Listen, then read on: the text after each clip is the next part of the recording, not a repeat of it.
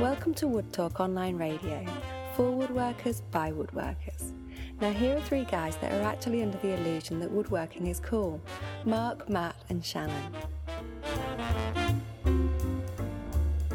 Welcome to Wood Talk Online, episode 96 for April 26, 2012.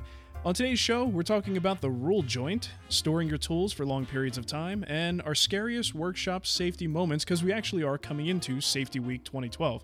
So it's always always fun to talk about how you almost lose limbs and, and digits and things like that. Uh, Blood and guts, buddy. Blood and guts. Oh, yeah, We're going to compare scars later. that's true. Uh, before we get to that, though, Matt, can you tell them how they can get in touch with us? Yep, of course. As always, there are several different ways you can reach out and contact us in case you ever have a comment, a question, or a suggestion about maybe something you've heard in today's show, or perhaps something you'd like to hear on an upcoming episode.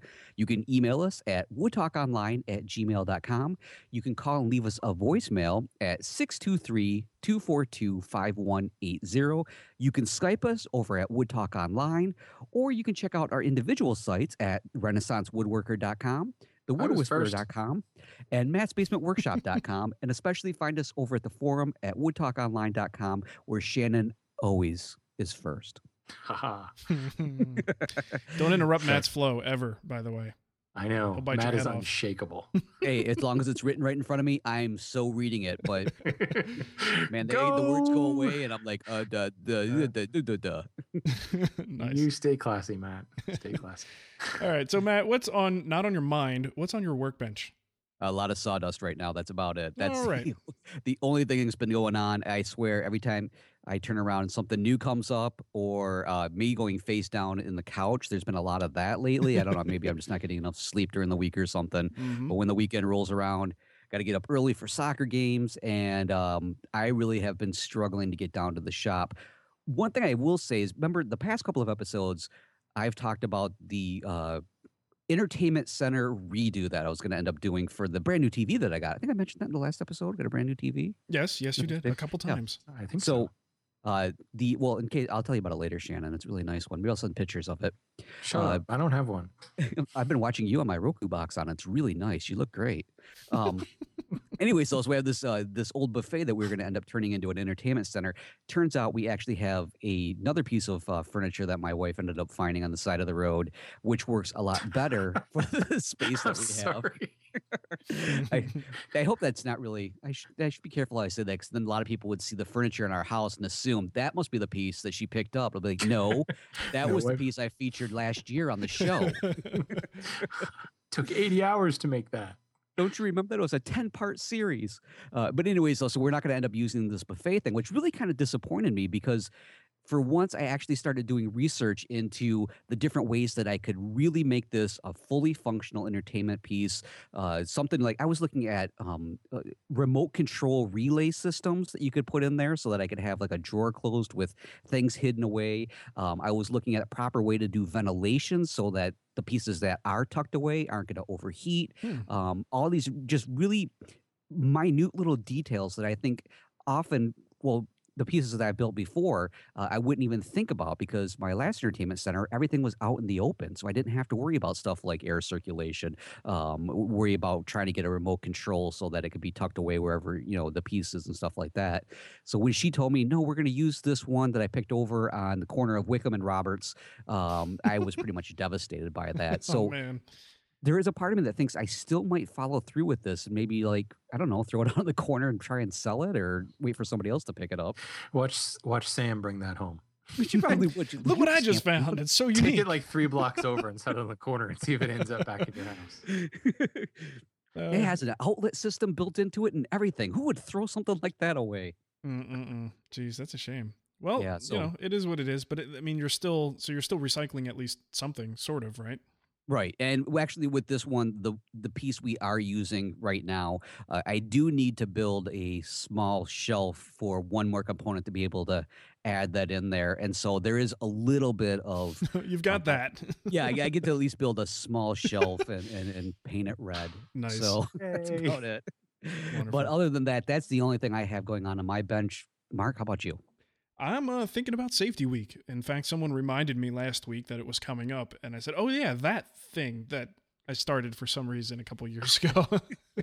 That's right. Crazy bet- enough to start a whole week dedicated to safety. something as boring as safety. Yeah, so I was like, you know, what? I better come up with some content for that week. So um, I started thinking about uh, some of the stuff, you know, products that I had, and and unfortunately, uh, I guess it's kind of uh, unfortunately, unfortunately at the same time, a lot of this safety stuff.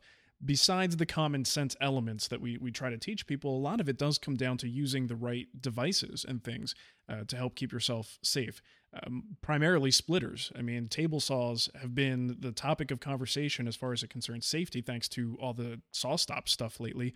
Um, so it's one of those things that I think we really do need to remind folks that you need to use some sort of a, a splitter or anti kickback uh, mechanism on your table saw. So I started thinking about, well, what's out there, you know, and what would be easy for people. And the uh, Microjig MJ splitter is really when you're thinking about simple installations on pretty much any saw out there. Um, I don't think there's really anything that beats it, and I wanted to try it for myself because I've uh, I've used it before. Excuse me, at the uh, William Ng School a couple years ago, he used to have the the plastic ones, the original MJ splitter, um, and they used them over there. And then I think the, the second time I went, they had loosened up enough that they were kind of falling off. People weren't really using them anymore. Now this was like a year and a half later, after hundreds of students have abused the crap out of them. Uh, so what I wanted to really try was their Steel Pro series, and it's the ones with the steel bodies and the plastic uh, outer coating. So they're much more rigid and durable. So thinking that probably is going to be the way for people to go. But that's all I had on hand to to demonstrate and test. Um, so I got to uh, put one in my zero clearance insert and gave it a whirl, and, and frankly, I'm, I'm really happy with it. I think it's a great. That's not going to replace my riving knife, but it's it's certainly for someone who's got an old saw, a used saw, one of those saws that comes with those clunky, you know, combination uh, splitter covers that it's all plastic and you just kind of throw it on the side and never put it back on the saw. The spring-loaded pawls that like Yeah. don't let go of the board Yeah, ever. yeah, exactly. So that those things, um, you know, it's it's you still want to have some kind of a blade guard over your your your blade if you can, but at the very least, if you do nothing else to make your saw safer, you should really be using some sort of a splitter. And these MJ splitters, I think, are pretty um pretty slick and, and easy to install. All you need is that Yeah. uh, zero clearance insert to do it. So that's that's pretty much what I've been focused on the last. I used that plastic one for I don't know, shortly after it came out, right up until when I sold my table saw, and it it lasted. Um, I the- one of the little posts, you know, there's three posts that slot into your zero clearance. One of the posts actually snapped off. Oh, okay. Um, I think I, you know how they have like the three pluses, two pluses, one plus It pushes the board against the fence, and you can put the three plus side, so it's like three thousandths of an inch. Mhm. Instead of being directly in line with the blade, it's three thousandths of an inch closer to the fence. right. It kind of acts as a um, what's that thing called? Featherboard. Yeah, mini featherboard. that thing. Um, and I think I had I had it set too much, so when the board was pushing it against it, it was like torquing the little splitter back, and it snapped off the front peg. I imagine that's probably why they went to the metal thing because they're just more durable. Yeah, for sure. And they they really push that mini featherboard concept, so they're really encouraging to, you to use it. So I'm hoping that the steel body one is going to resist any kind of Right. bending. And it's also the steel ones are only two pegs, so they must really have a whole lot more confidence in those. Um, Yeah. You know, I'm glad you mentioned that because the the other feature that I didn't know about, as much as I've you know seen these things in the past, is they have a new kerf keeper feature. Have you uh, seen anything about that? Kerf keeper. Kerf Nope. keeper. Yeah, it's it's actually It's fun to say though. it is. Say it five times fast. But if you, you know how they have the double installation where you have um, uh, basically two splitters in a row, two of these little steel splitters. One is kind of left aligned to keep the left side of the workpiece off, and the other is right aligned to keep the right side. And then you could have the plus signs to make it uh, have that mini featherboard effect. Well, there's Right. another uh, installation option where you could put what they call their kerf keeper. Looks like the the other ones. It's just solid plastic, and it goes in the second position. So if your workpiece does start to pinch behind the blade, it will actually pinch the plastic piece, and it's it's intentionally fits loosely so that as it pinches, it lifts out. So if you see that little piece start walking uh, and Oh, traveling on okay. you, That's it says, cool. you know, hey dummy, you got something going on here. Stop the saw or, or figure out what to do. Um, additionally, because it's wedged there, it's keeping that kerf from closing up on you and, and physically stopping it from closing, which could create a, a dangerous situation. So Hmm. yeah, so I was like, Cool. that, that is nifty. That's nifty right there. I So like it. Microjig guys, they're always working on something to keep us safe. They show is. Well, you know, one thing I wanted to ask you guys about that for for some reason, and I I, I was going to start looking around for it because I was just thinking of of something like that the other day, and uh, I some people have mentioned, and I don't know if they're wh- where this is or if you guys have ever done this about creating zero clearance inserts for dado blades and using uh, those particular little um, uh, the, the, Microjig things uh, to help with that. So it's one of those things that I can't imagine. Well, obviously, you wouldn't use a riving blade whenever you're creating a dado. Uh, they but I too heard- tall? They don't Well, work it- for anything other than a through cut, right? Right, exactly. That was my thought on. it. I mean, you couldn't use it for like you know a stop dado or something. And obviously, if you're making a really shallow one, about a quarter of an inch, they stick up kind of high, if I remember right. I mean, I don't have any in, in the shop with me. Yeah. So wait, what what is your question now? Using using these with a zero clearance dado insert? Well, you're not staying up with a voice in my head. I'm, Um, just trying to. I'm just trying to. I interrupted him. My fault. Right. Carry on. No, uh, but yeah, exactly. Using this with your zero clearance insert for a dado blade. Like somehow, like if you okay, you knew that you're going to use a dado blade that is say half an inch. Yeah. Uh, You know, you've got your stack dado. You have a specific zero clearance insert that is for half an inch, and then having one of those on there. I don't know what I don't know if you used it. What side would you have it at? Obviously, towards the side where the fence is. Well, I would have it on both sides. I mean, the the the installation that they give you, the installation options are to install two in a row, uh, right Okay. right behind, and you offset them. So one would be, like I said before, a line left, and the other a line right. Uh, two problems you're going to have with that. Number one, the jig that's used to install these, I don't think it really allows you to install that second one any further than the kit is expecting you to. So if you have a, a quarter inch or a half inch dado stack in there, you're never really going to get that other one aligned properly. I mean, you you might, you would have to measure and kind of do it manually. You wouldn't be able to use their jig uh, without some, I don't know, finagling to get to get it to work. Um, Right. Well, you know what? The setup procedure first starts by creating a kerf, and then you drop this thing into the kerf. If you instead of making a kerf, you actually just cut your dado and then use that as your guide to align the jig, you might be able to to do that. So I take that back. Um, but you will, of course, have the limitation of, of blade height because these things themselves are about, I don't know, I guess about three quarters of an inch above the saw. So you, Okay. you would not be able to use this trick for anything that was less than three quarters of an inch in height.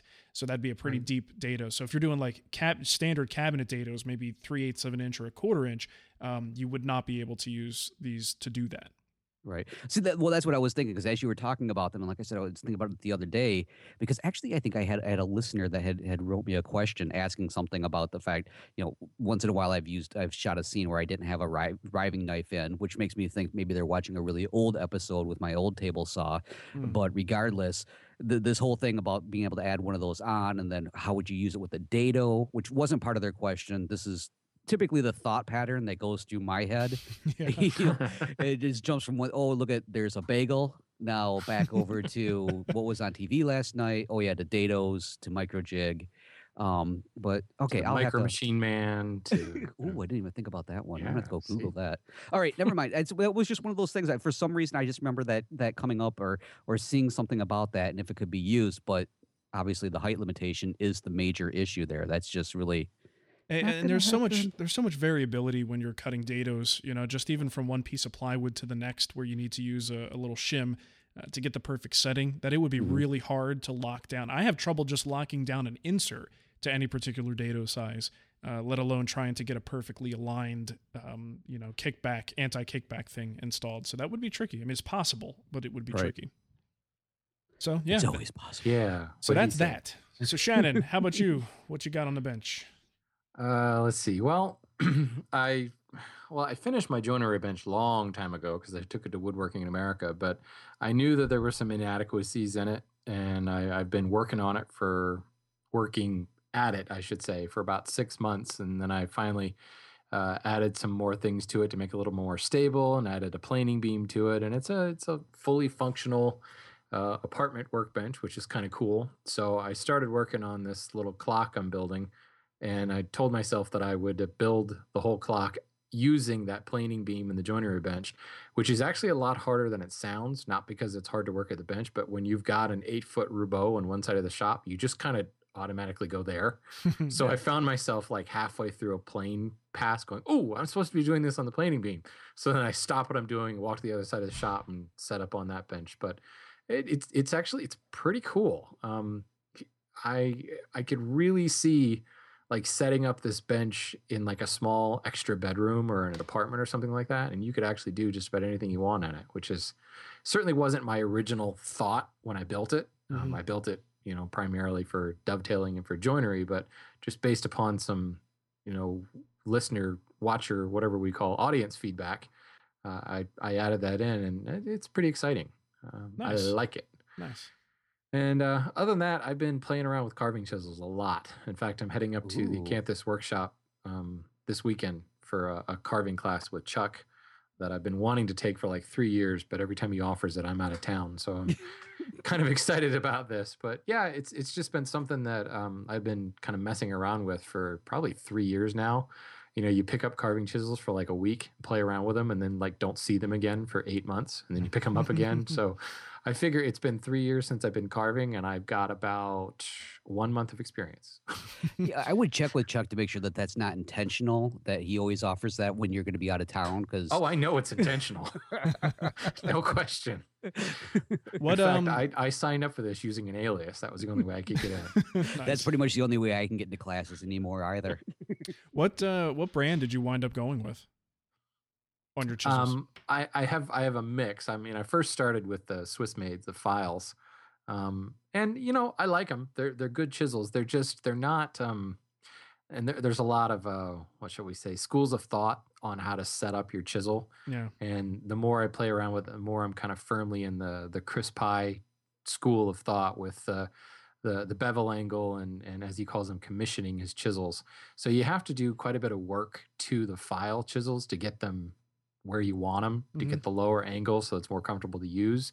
Um, I just recently bought a uh, a different size for specifically letter carving, uh, a wider, flatter chisel, and I used uh, I got a Henry Taylor for that just to try it and um, that had a much lower angle ground into it so it was actually a lot easier to get set up steel quality handle quality all that stuff's pretty much the same it's just you know it's like buying a hand plane how much work do you have to do to get the thing set up hmm they're all good you know they're all flat to more than you could ever possibly need in woodworking but it's just a matter of how much work you have to put into it to get it in working condition so for the most part uh, i have Pfeils and i have two henry taylors Nice.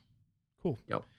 Yeah Awesome. No, I've actually um I picked up one of those just because I didn't know what I was doing and just thought they looked cool. One of those what is it? Flex cut or flex Yeah, flex something sure. or other.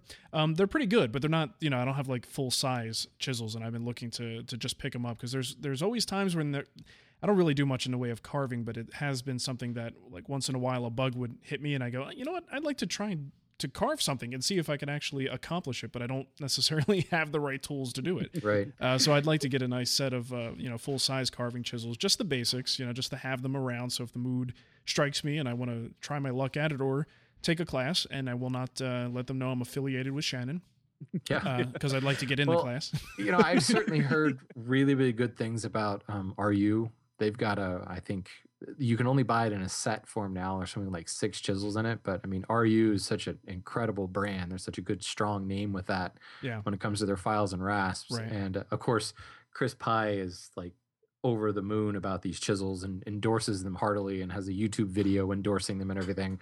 So maybe I'm a little bit biased there, but it'd be be interesting to try those. The only issue for me is I'm I'm always hesitant to buy sets because nine times out of ten I use I don't use half the tools in the set. right. You know, yeah. Even with bench chisels. You know, I have a 5 16th inch bench chisel that I think I've used once because I bought a, a, a set. I was like, what am I going to do with this? right.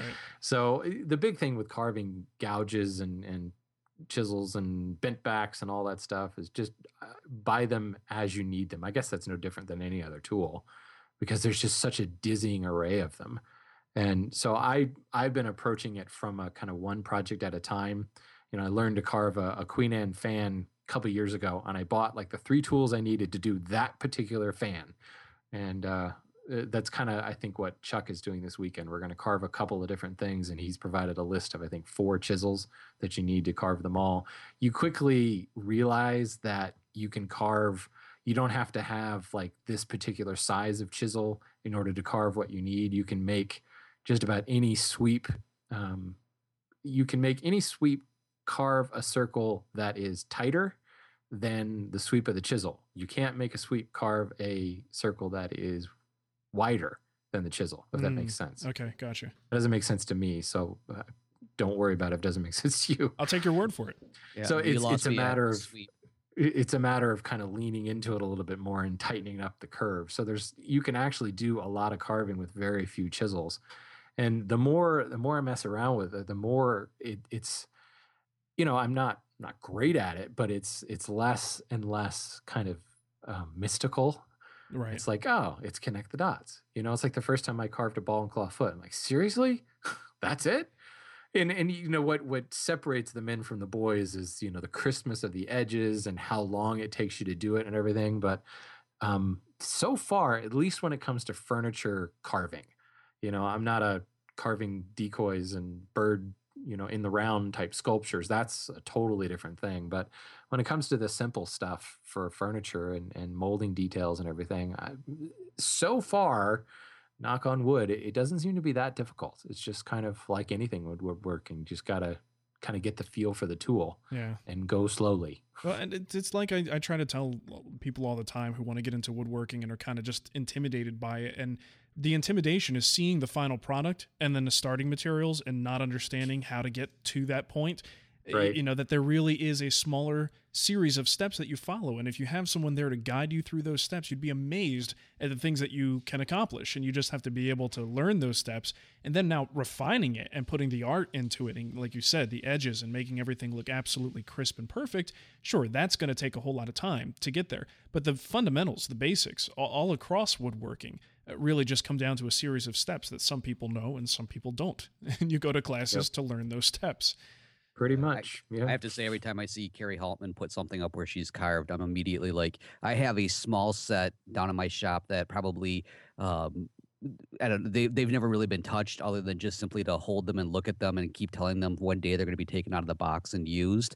And every time I see something that she puts up, I'm just like, oh, I've got to take the opportunity to do this. But I'm so intimidated by the fact that I have, I think it's like a seven piece set or something like that. And I have no clue what to do with any of them. You know, in, in the latest issue of uh, uh, Popular Woodworking Magazine, um, Don Weber has the Irish chair in there. In fact, it, it's on the cover of it. And That he has awesome. a, a, Celtic, yeah, he has that, that really neat Celtic inlay on there. And he did that with just one single uh, yeah, carving just a chisel. tool. Yeah, and it's you, you look at that, and to me, I, in my mind, I'm I'm seeing several tools like, oh, I got to use this to get around there, but it's one single one, so that does really go to that idea of you don't need a entire an entire complement of tools to achieve something that pretty. Right. So Well, I'll tell you, it's it's extremely addicting, and uh, you know, just like when you first started woodworking, and suddenly you start to like see how things go together. Like you're sitting in the restaurant, and you find yourself examining the bottom of the table? Yeah, exactly. and and that's that when you start to carve, you start to like you see something, and you start to like break it down into gouge sweeps and what was done with the V tool and how was that done. And that was the first thing that went through my head when I saw that Welsh stick chair was I, I started looking at it going, okay, well, he made a cut here and he made a cut there. And it's it it all starts to make sense, you know, again, you know, for armchair woodworkers everywhere. Oh yeah, that looks real easy. And then you do it. You're like, "Oh." so Yeah, Yeah, you just got to it's- it's increase. fun. You just got to increase your vocabulary, you know, and then you then you can Yeah, right. understand these things a little better. The coolest thing, uh, the last thing I'll say about this, the coolest thing is that you know I went out and I bought um, I bought some basswood because we don't carry basswood, so I actually bought lumber. First time since I started working for a lumber yard, I bought some lumber, and um, it's it's so easy to do. 15 minutes. You sit down, make some cuts, play around, and then go. You know, there's no there's no setting up anything. It's just a little board. You set it down, you know, clamp it on the bench and go to work. And it's something very cool about to the point where you could like take it with you on vacation. So there's Mhm. something very mobile about carving that's kind of neat. Sure. uh, I would advise uh, checking that bag in versus trying to bring all those tools Yeah, carry on. You might you might get a, a a show of your own kind of a thing. Um, hey, one thing I just want to go back real quick. Sorry to interrupt you there. Uh, I knew I wasn't going crazy with this dado thing and the splitter. Actually, over at Microjig, they have this is in their information center, which I, must be where people have sent stuff in. They have what they're referring to as the MJ Splitter Techniques, the dado tamer. Oh, no kidding. And- No, I, I I got a link. In fact, I, I'll put it in the notes. Uh, they have a little slideshow. Essentially, what it is is they've taken one of the plastic ones and they just nip off the top so that it is a low profile one, and they're showing at least in this little this little slideshow that they have uh, for a very narrow, say like a quarter inch or maybe even like an eighth of an inch type um, uh, through dado kind of a thing. nice. So yeah, There I'm you like, go. "Ah, But I bet Oh, you yeah. void your warranty on your splitter. That's what I'm thinking. This might be one that you're like, you know, I'm upgrading to the steel. I think this plastic one is fine. I can carve this one with no uh, no worries. Well, very So, cool. yeah, and let's one more question for you, Shannon. I just wanted to ask you: with you purchasing lumber, um, did you go in and maybe try to like schmooze them a little bit by throwing out your fancy schmancy lumber uh, uh, chatter and stuff, and see if like, maybe they fit? They're like, "We're going to give you a discount because you knew that terminology." Uh, no. fancy I try it all schmancy the time. Lumber That doesn't work for me either. I got to think of what fancy schmancy lumber chatter I know. Actually. As for it, uh, for quarter, like that. I find that if you approach any conversation in a Thurston Howell voice, you get good results. Love it. Lovey. Did I see you at the Island Club? that does work. What do you want, Every Shannon? I'll give you anything you want. Give me some butternut. I butternut get too much butternut.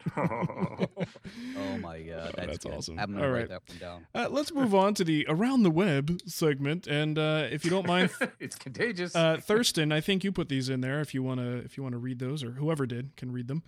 I put the second one in. First one must be Matt. It's his fault. Go, Matt. Go. All right. Well, coming up pretty soon here it is May 19th. Uh, Glen Huey, uh, the contributing editor over at Popular Woodworking, uh, and a close personal friend of mine. Uh, well, I say that. He just more or less denies it completely. Uh, but anyways, Glen's going to be visiting the Michigan Woodworkers Guild May 19th.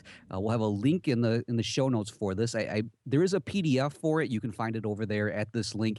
And essentially, he's coming in from 9 a.m. to 4 p.m. There's a lunch included with it coffee snacks, all that good stuff. He's going to be talking about numerous aspects of finishing, including wood prep, wood species, surface preparation, solvents, dyes, staining, artifact avoidance, top coating, all that good stuff. Um, and I was kind of emailing back and forth with Glen at one point. Again, him trying to deny that it's even his real email address. Uh, but this sounds pretty neat. I, my understanding is it is limited seating, so that's why I thought I would put this up as a as a as a nod to my fellow Michiganders. You know, get yourself over there and uh, um, definitely check this out because uh, Glen knows a thing or two about uh, s- a little bit of finishing here and there. He's he's done a few articles, and well, just the fact that somebody kind of famous is coming to Michigan kind of excites me. right Nice. on. That's cool. Um, tell Very Glen I said hi. oh, definitely. And I'll say, again, Mark if who? you would even acknowledge it's my email. All right. nice. Well, as if any other news mattered. You're reading it wrong. the Thurston. most, the most, sorry, the most important news in the woodworking world today. yes. Popular Woodworking is going to publish the Woodwright Shop season one through three, and apparently season 20, because I guess that's Roy's favorite. And they'll continue to publish earlier, like in, in order over time, which is the coolest thing ever. Because I basically been trying to find out is there any way, you know, can I find it in some sort of torrent site? Can I get it in eight track? Whatever. Can I get old copies of the Woodwright Laser Shop? disc, I think maybe. Um, and uh, there is a uh, what is it? I think the first three minutes of the very first episode up on YouTube right now, and it's just it's a trip to watch because Roy is you know decidedly younger. Even his voice sounds younger, and he's just this like thirty something dude who's you can only imagine in the '80s how you know odd he was then and now he's like this icon this like universally accepted icon and i can only imagine talk about a trailblazer to be the very first episode. It's just kind of cool to see it especially considering actually when was it? It wasn't in the 80s no i guess be this is season 31 so it'd be sometime in the 80s Yeah. yeah. but you know i mean the show's been around Basically, when that intro was filmed, I mean, look at the cars. You'll see. yeah right right and there's like the the opening like pbs thing it's like total 80s um, bumper for uh TV stations It's just very cool. Right, right. So I'm I'm excited about that. That's going to be great to be able to have those on DVD, and apparently they're going to put them up in the shop class on demand thing as well. So That's pretty sweet. that's awesome. Can't wait. Very cool. Do you guys know if the shop class stuff? I haven't actually used any of that myself. Is do they give you full access to the files so you can actually like download them No. and get them? No. Okay, so it's only viewable within the website. Yeah. Um, I signed up for like the little free weekend thing to see what was going on in there. It's pretty cool. I mean, the the I'll give them credit, at least from my my connection. I didn't get any buffering on the high quality version. Yeah, that's good. Um, so it's kind of neat. You can pull it up. Of course, it's not mobile, um, so you can't. Well, at least not Apple mobile. Um, it's all Right, right. flash based, which uh, would be kind of a nice thing to do because I could see pulling it up on an iPad and watching it that way. But Yeah, that would be nice. Oh well. c'est la vie. So much for that. Okay, so l- some listener emails. I think we have time to jump into these real quick. Um, you know what? Let's cut one one of them out though, so we can get to the voicemails too. That sounds good. I'll let you pick, Matt, which one you want to uh, slice out of there. Well, let's take the first one out because the the second one, both you and Shannon can definitely talk about this, and I think we can get a really good conversation going. Um, and we'll, we'll just go. Yeah, let's do that because that that one definitely. I think there might be a few other people out there. It's talking about the the Roubo workbench. In fact, why don't I go ahead and read it for the two of you because it is actually geared towards the two of you. And I've Why don't you do that. Matt? That sounds like a All good plan, Matt. Okay, I'm I'm gonna do that. I'm gonna read it for I'm you. all for that plan. Are you ready for me to read it to you? Yes, please do. Okay, I'm going to read it to you right now. Here it goes.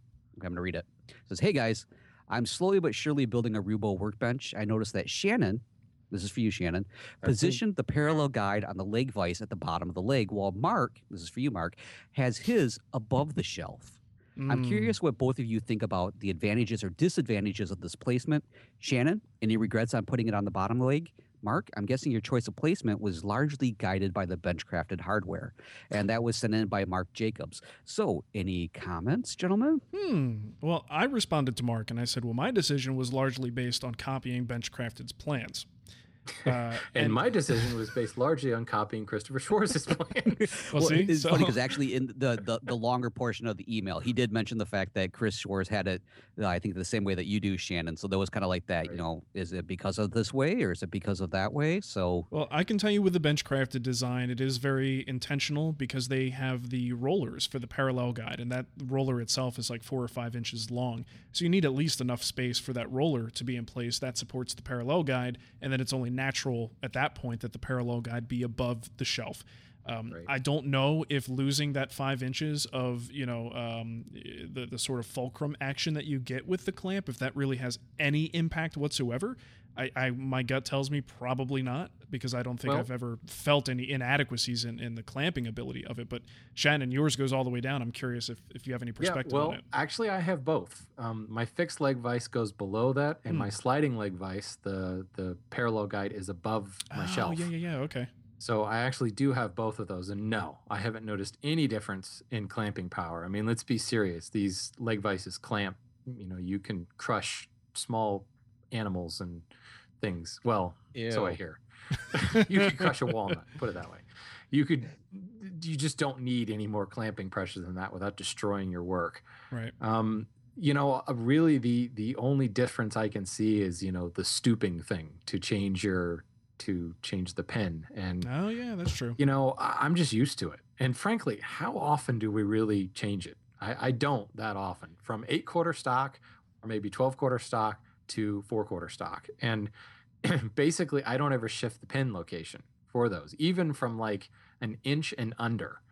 Technically i suppose i should shift the pin location if i'm clamping like quarter inch thick stock but i don't because it still pivot in, pivots in enough. Yeah, it's now working. that may be different with the Benchcrafted because the tolerance are the screw on the Benchcrafted the tolerances are tighter yeah. than my my wooden screws. I get so about a- probably a, little bit different. I get about a quarter inch travel on mine once the pin is Okay. engaged. So, I mean, you still have a little bit of flexibility there.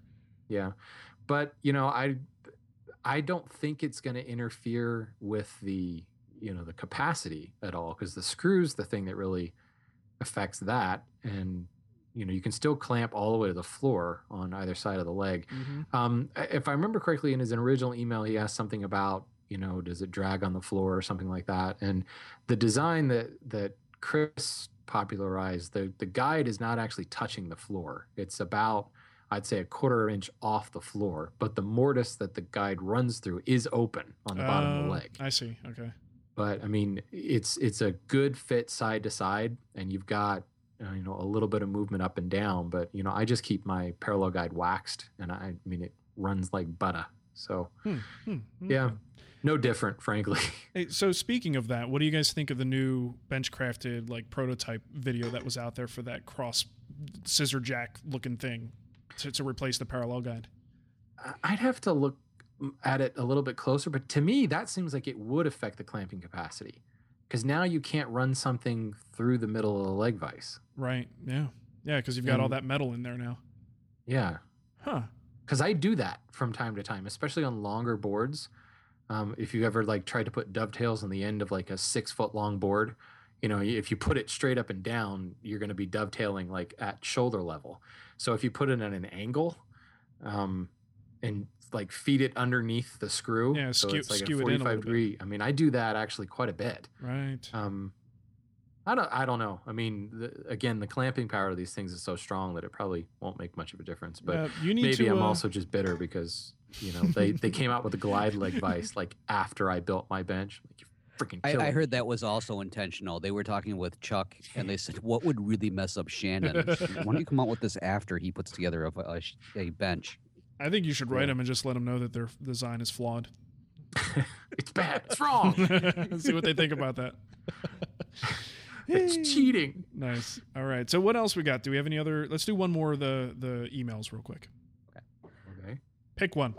All right. Uh, well, we only have the other one left. I took the other one out of our, our, our thing here. So let me go ahead and read this one. Whoop. And this is uh, Hey guys, I'm considering purchasing a Lie-Nielsen number four smoother with the 55 degree high angle frog. Is this a good idea to go with the high angle frog to use as my primary slash only smoother? Aside from having to push slightly harder and sharpen more often, is there any downside to using a 55 degree smoother for every smoothing task? I typically use cherry and walnut, but I'd like to use some curly cherry or some more figured woods in the future. Thanks, Adam Wygand. And it was very nice. He put in a little sound thing to help me pronounce that or help us pronounce it. Sweet. Probably more intended for me. Um, and Well- since the sound thing was intended for me, uh, let me go ahead and answer this because I just I just answered this before we went on the air. Well, I was gonna say we just got done yapping, so your your turn to yap a little bit. Okay, well here we go. Yap. Strap in, folks. It's going to take a little while. um, what I ended up writing back to Adam is I really don't think that there's any problem whatsoever with just going with the 55 degree one. I think it's a, just a total, you know, other than the little extra elbow grease that you're going to end up having to use occasionally. Although for anybody that happens to have a bevel up smoother with the optional blades and have gone to something like this, to be quite honest with you, I have and I'm such a wuss when it comes to things like this. I'm very sensitive to when I have to use extra elbow grease because I hate doing it. But it's really not that bad, to be quite honest with you. And there's so many other things you can do if you are running into really some super tricky grains, anyways, like maybe skewing the blade slightly or closing the mouth just a little bit more. There are just you know little techniques like that that can really kind of help out. Uh, but overall, uh, another example for me of why going with the 55 degree high angle frog might be a, a- great option also for just using as your primary smoother versus the traditional 45 is the Brese smoother. Anybody remember that? The eight years it took me to build that? I do. I do. Um, yeah, I- o- of the 90 episodes of it. Uh, but that one happens to be bedded at 50, 55, if I remember correctly, but I don't remember at the moment. And to be honest with you, uh, I have no issues with that. I've used it on pine, poplar, cherry, maple. Um, well, that's about the extent of my exotics. Uh, but I've used it on all of those. I've used it with some highly figured stuff and, and just some plain old simple stuff. And I have yet to have any issues with suddenly running into uh, hand planer's elbow or anything. So, as far as I'm concerned, I don't see an issue at all. I, I can't imagine one down the road. Anything to I add to think that, you're Shannon? wrong. Yes, finally, let's do it. it's on. Actually, Ding ding. actually, I, I don't know. I don't really disagree with that. I just feel like we always agree with one another. So, no, I mean, it's funny because he says, aside from having to push slightly harder and sharpen more often, those are two pretty big things for me. kind of like you, Matt. I don't like pushing harder and sharpening. I don't mind sharpening. I just don't enjoy sharpening. Um, you know, you, you can't beat it when it comes to figured woods. But if you're if you're using primarily cherry and walnut, I actually do feel a significant difference because I do have my my bevel up um, Veritas plane, and then I have a Lie-Nielsen number four with a 45 degree frog, and um, you know several number threes, all with 45 degree frogs. And I mean, it is a significantly harder thing to push. So if you're if you're pushing planes a lot, um, it, it's it's not like it's going to tire you out. It's just I think anytime you have to like muscle through something, you lose a little bit of finesse. You lose a little bit of precision. Right. You know, um, it's kind of like having a dull chisel. You know, Well- it's it's a lot harder to get accurate cuts if you got to really wail on it to make it cut through the wood. Well, one thing I, I, I was thinking is if he's using this as a true smoother, oftentimes the smoother, well, typically the smoother would be the absolute last one that you would hit it with. So this is kind of light shavings. Yeah, true. Um, you know, so it, it's not quite as much. I could see now if it was like I'm planning on using this for in my jack plane, and in that case, I'd be like, "Whoa!" The idea is to make it easier on yourself. um, but yeah, I mean, if it if it causes me to like have a sweat or think about having a sweat or something like that, usually I go, well, you know, I'm not a younger man anymore, so let's say no to this and go for the easy option. well, you know, just for the sake of causing controversy, Let's do it. one could say that the higher angle frogs are kind of like training wheels. Um, you can get a tear out free finish on a figured board just by tightening up the mouth, having a really sharp iron.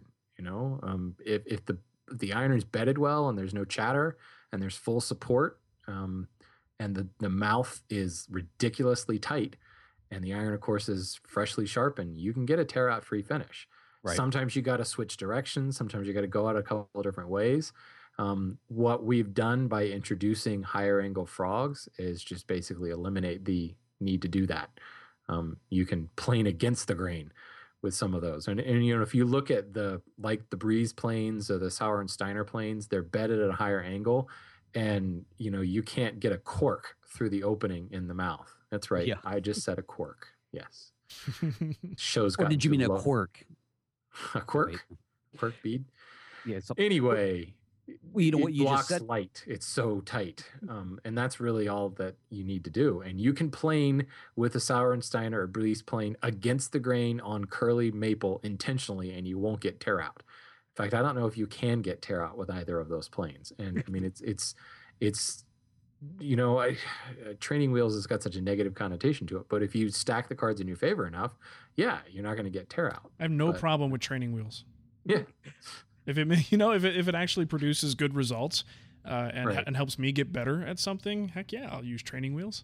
Yeah, I- won't same call them training about wheels. Using uh, sharpening jigs, everybody always calls those training wheels, and I'm like, yep, Right. and they're not coming off my bike. I was going to say training wheels. If my goal is to ride with training wheels on my bike, sure. My goal is not to fall down and get a big scrape on my, my knee with a really bad boo boo. Uh, one thing, when as you were mentioning it, Shannon, uh, anybody that attended Woodworking America last year, uh, any of the Graham Blackburn classes, he actually did do this with a traditional like 45 degree plane, and he's like, just tighten the mouth. There you go. Speaking of controversy, that's exactly who I was thinking of. Yeah, that was he, he turned a lot of people on their head in that conference. oh, that do was that was beautiful. Yeah. that was nice. cool Anyway. beans. But So yeah, this is my as I said, in order to create controversy, because here's somebody that has a 50 degree iron in their bevel up smoothing plane. Hmm. Talk about training wheels. 62 degrees, uh, a 62 degree bedded angle is that's a training wheel if I've ever heard one. Nice. All right. Well, we do have a couple of voicemails if you guys want to jump into those. Uh, we've got one from Dyami here, and this is kind of just a little bit of a safety story concerning his experience with the router. So let's take a listen. Good evening, Wood Talk Online folk. This is Dyami from penultimatewoodshop.com and modernwoodworkersassociation.com. Wanted to relay my Safety Week story, which I'll blog about this coming week. Uh, over the summer, I was routing some um, some PVC trim for my house for the exterior trim, and I was using a router bit, roughly one inch diameter by an inch and a half long, pattern bit. And I was finished for the day. It was literally my last routing pass, even if I hadn't injured myself. Um, and I was swinging it back. I, I finished the cut. I was swinging the router kind of back and forth in my arm, and my left palm made contact with the bottom of the router. I managed to bury the bit in my palm. Thankfully, I was using a hmm. trigger actuated ra- router, so my finger was off the trigger, though the router was still spinning I'm going to guess close to full speed. It was only a second that I'd taken my finger off the trigger first. So thankfully there's no power in there, and the bit kind of bound up in my hand. Ended up getting like a half dozen stitches, stitches in my palm, and I'm looking at a scar now. But other than that, no lasting damage. I was just really lucky because of the the trigger actuation. So since then, I've resolved that whenever possible, I'm only going to buy trigger actuated routers and ultimately I plan to replace a number of them that I have now with trigger one machines. And I would recommend that everyone does the same because I think that the trigger and the fact that you immediately release it rather than having the damn thing spin and spin and spin and spin after you've hurt yourself is probably a good safety feature. I'd also love to see more American routers or routers in the American market that have uh, stops electronic brakes, but I don't seem to see that. Apparently they're available in Europe. But anyway, that's my tip. I hope no one is uh, is hurting themselves with routers or other tools. Stay safe in the shop, and we'll talk to you soon. That's a really good point with the break. I mean, so many times I've, well, I can't say so many times. There have been a few times that I've had a close call where I have finished a routing operation and just kind of was ready to do the next thing, and I'm putting the router down. And it's like, whoa, whoa, whoa, that is still spinning. you know, like I can't Yeah. quite just sit that down right now. Um, so that's that's a good point. And man, in the palm, ouch, Mm. Yikes. right? Yeah. He, he No, is that's not extremely lucky. Yeah. Ugh. Extremely lucky. right in your hand meat. I wonder if the, if Dyami like did he when did he say that that happened? I wonder if we're like you know like router accident buddies if we had it around the same time if that kind of a thing because coming up for safety week uh, we I happened to catch something on video that will probably make a few people squirm and uh, Well, th- that will be a, a lot of fun to see that Do you wanna, relive uh, that whole thing. don't give too many secrets away. You know, I don't want you to, to spoil it, but give us a little um, info on that, like what, what people can expect. Because I, I saw the video when it happened, and I yeah, was me like, too. And it made me that's squirm. awesome. I will just say that you guys got to see it while I was still in the emergency room. yeah. So, so That's tell- right. You actually sent it while you were still bleeding. Yeah. That's funny. I was like, Matt, show me Um, show me the damage. Show me the damage. All right, you asked I think for I think we asked if you were okay after we asked for you know copy of the video. right. That was pretty Oh much it, yeah. too. Are you all right? yeah. So w- without giving too much of this away, um, I did have an accident uh, with one of my routers, um, and this is going to be a great example of becoming way too complacent with how we use our tools. Uh, because I definitely this is a, great example of somebody being overly confident and overly cocky, perhaps, without even thinking about it until it, it ends up happening.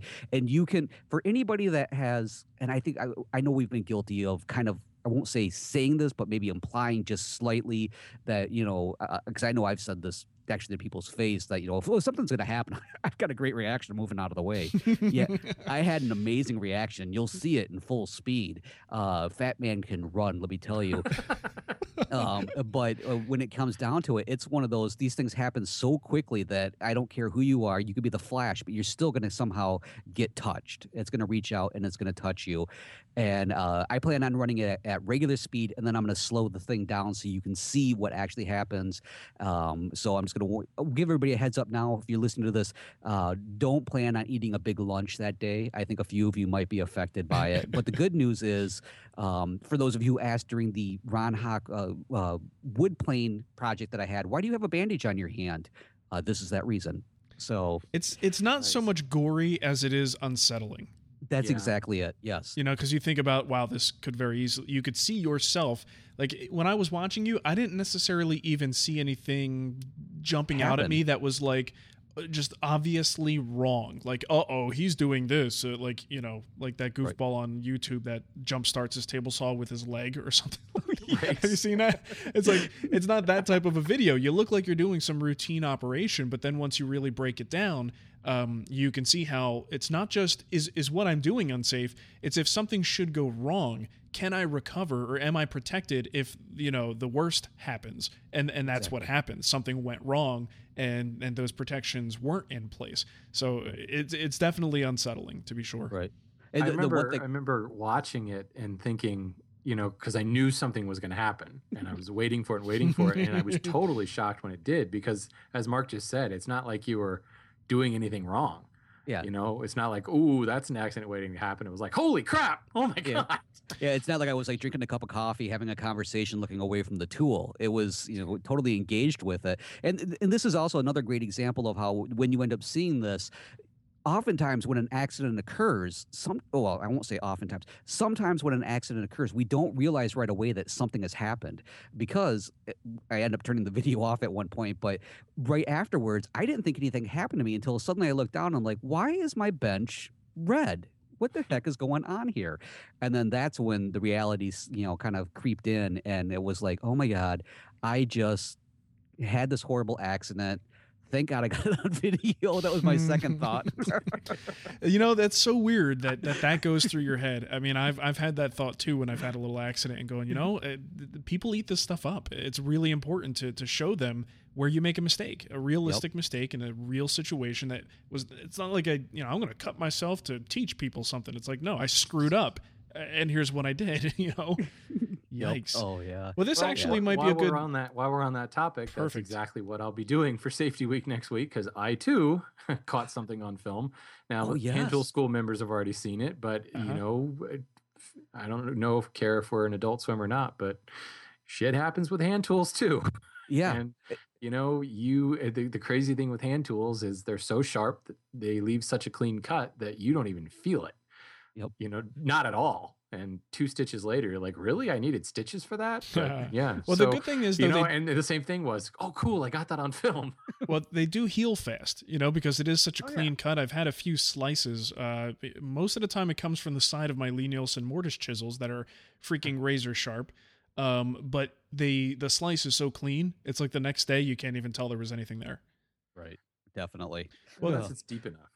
right, that's true. Well, Well, we were going to talk a little bit before we go to the other voicemails. Maybe we might even save those for another time.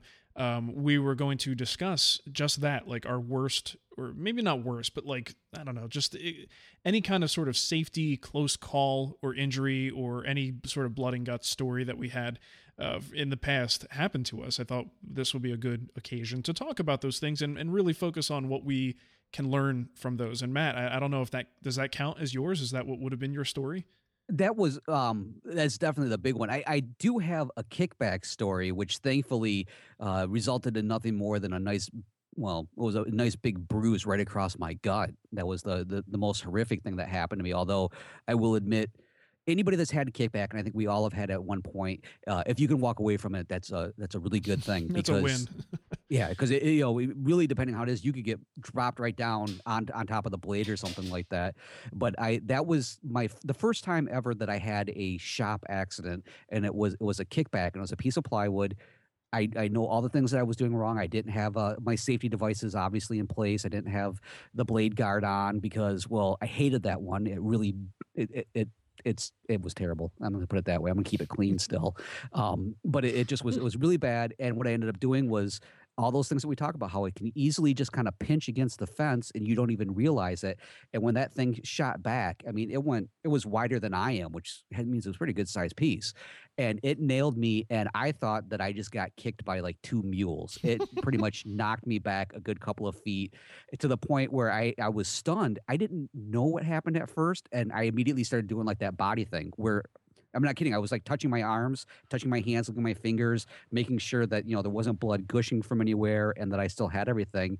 I was so dazed, I ended up walking away from the tool, and then I had to come back in and remember to turn the tool off because I was just so out of it. Mm, You know, so that that's my my other big one. Hmm. Uh, Shannon, what what about you? Well, um, I actually had the same situation Matt did, um, and I, you know, Matt brothers in arms uh, or guts in arms, I guess we should say. like it. Yes. thank thank God that extra insulation there, but I ended up with a nasty bruise. But when it comes to, I think the scariest thing, and and again, like a tiny little scratch is all that resulted, but um, the reason to not only have a splitter but to have the guard over your table saw is I actually had a piece fall out of my hand onto the spinning blade and shoot up into my face. Oof. And you know, again, wear your safety goggles. According to Norm Abrams, we should always the most important thing is to wear these safety glasses. Thank God I did.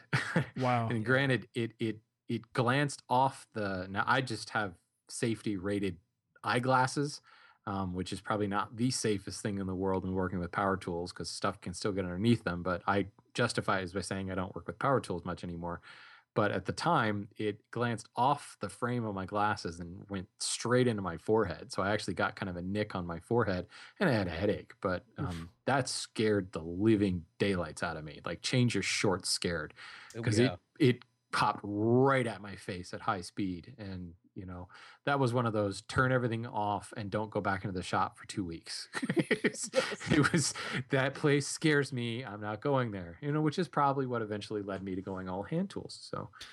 Mm, yeah, you know Yeah. there there are like two different types of of injuries, and, and the ones that scare me the most are the ones where where I thought I was doing everything just fine, you know, and, and something surprised me. Those are the ones that make me want to not go back in the shop for a couple weeks. Um, but when I do something that's just dumb.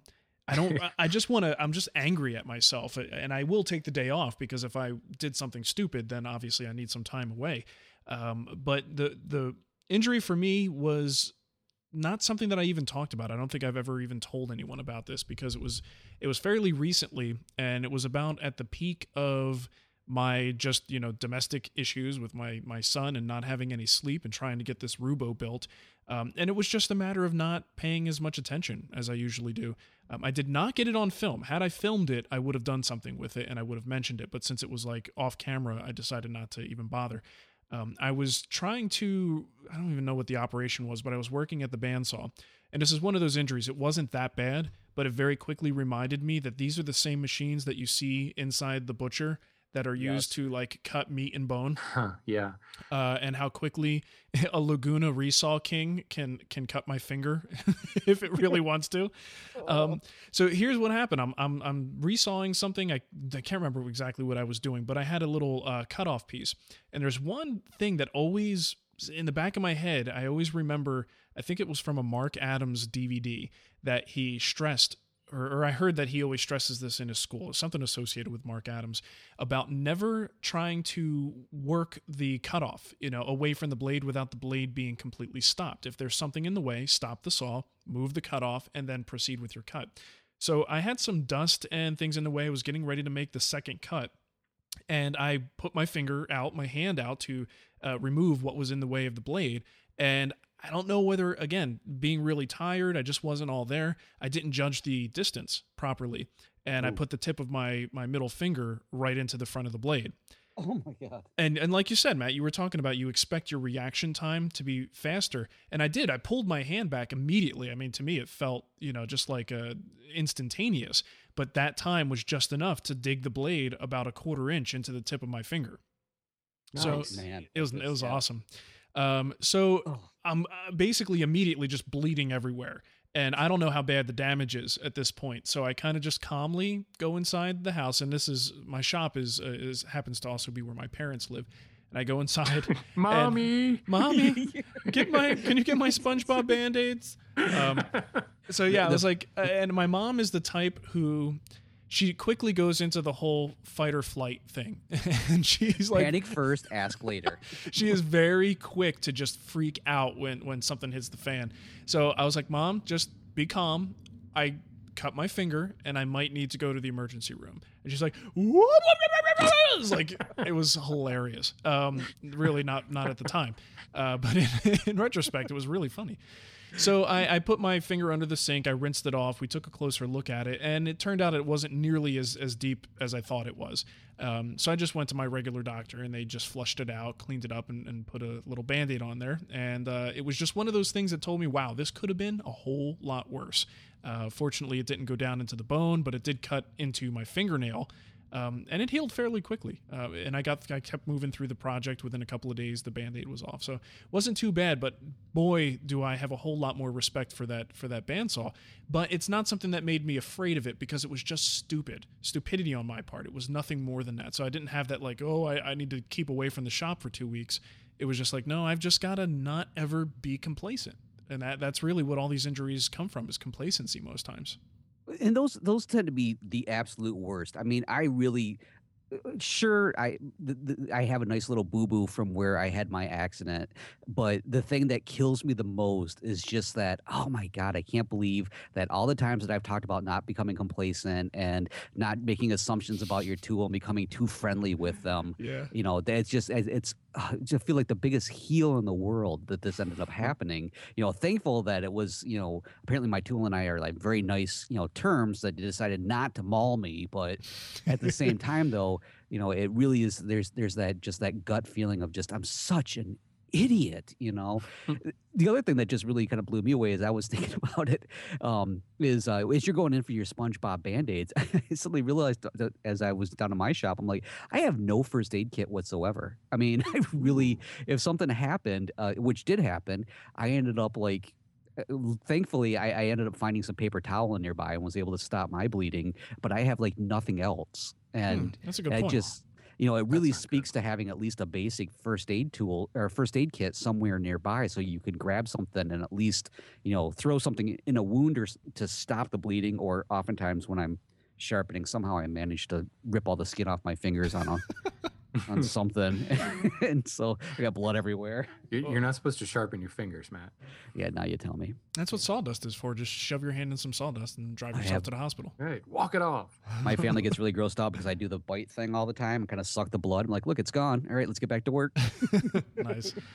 Yeah, Wow. I, I actually have bacon band-aids in my shop, and those are awesome. Except that when you put them on, it looks like you've got like a bloody stump on your finger, and it freaks people out. So Bacon band aids? What's a bacon band aid? It's just a band-aid that's printed to look like bacon. Oh, I thought like it smells like bacon, or it's it's like actually a piece of bacon. it tastes like bacon. In case you And suddenly, when the dog gets up off the dust pile and is like, "I've got to visit with you. Hey, a snack."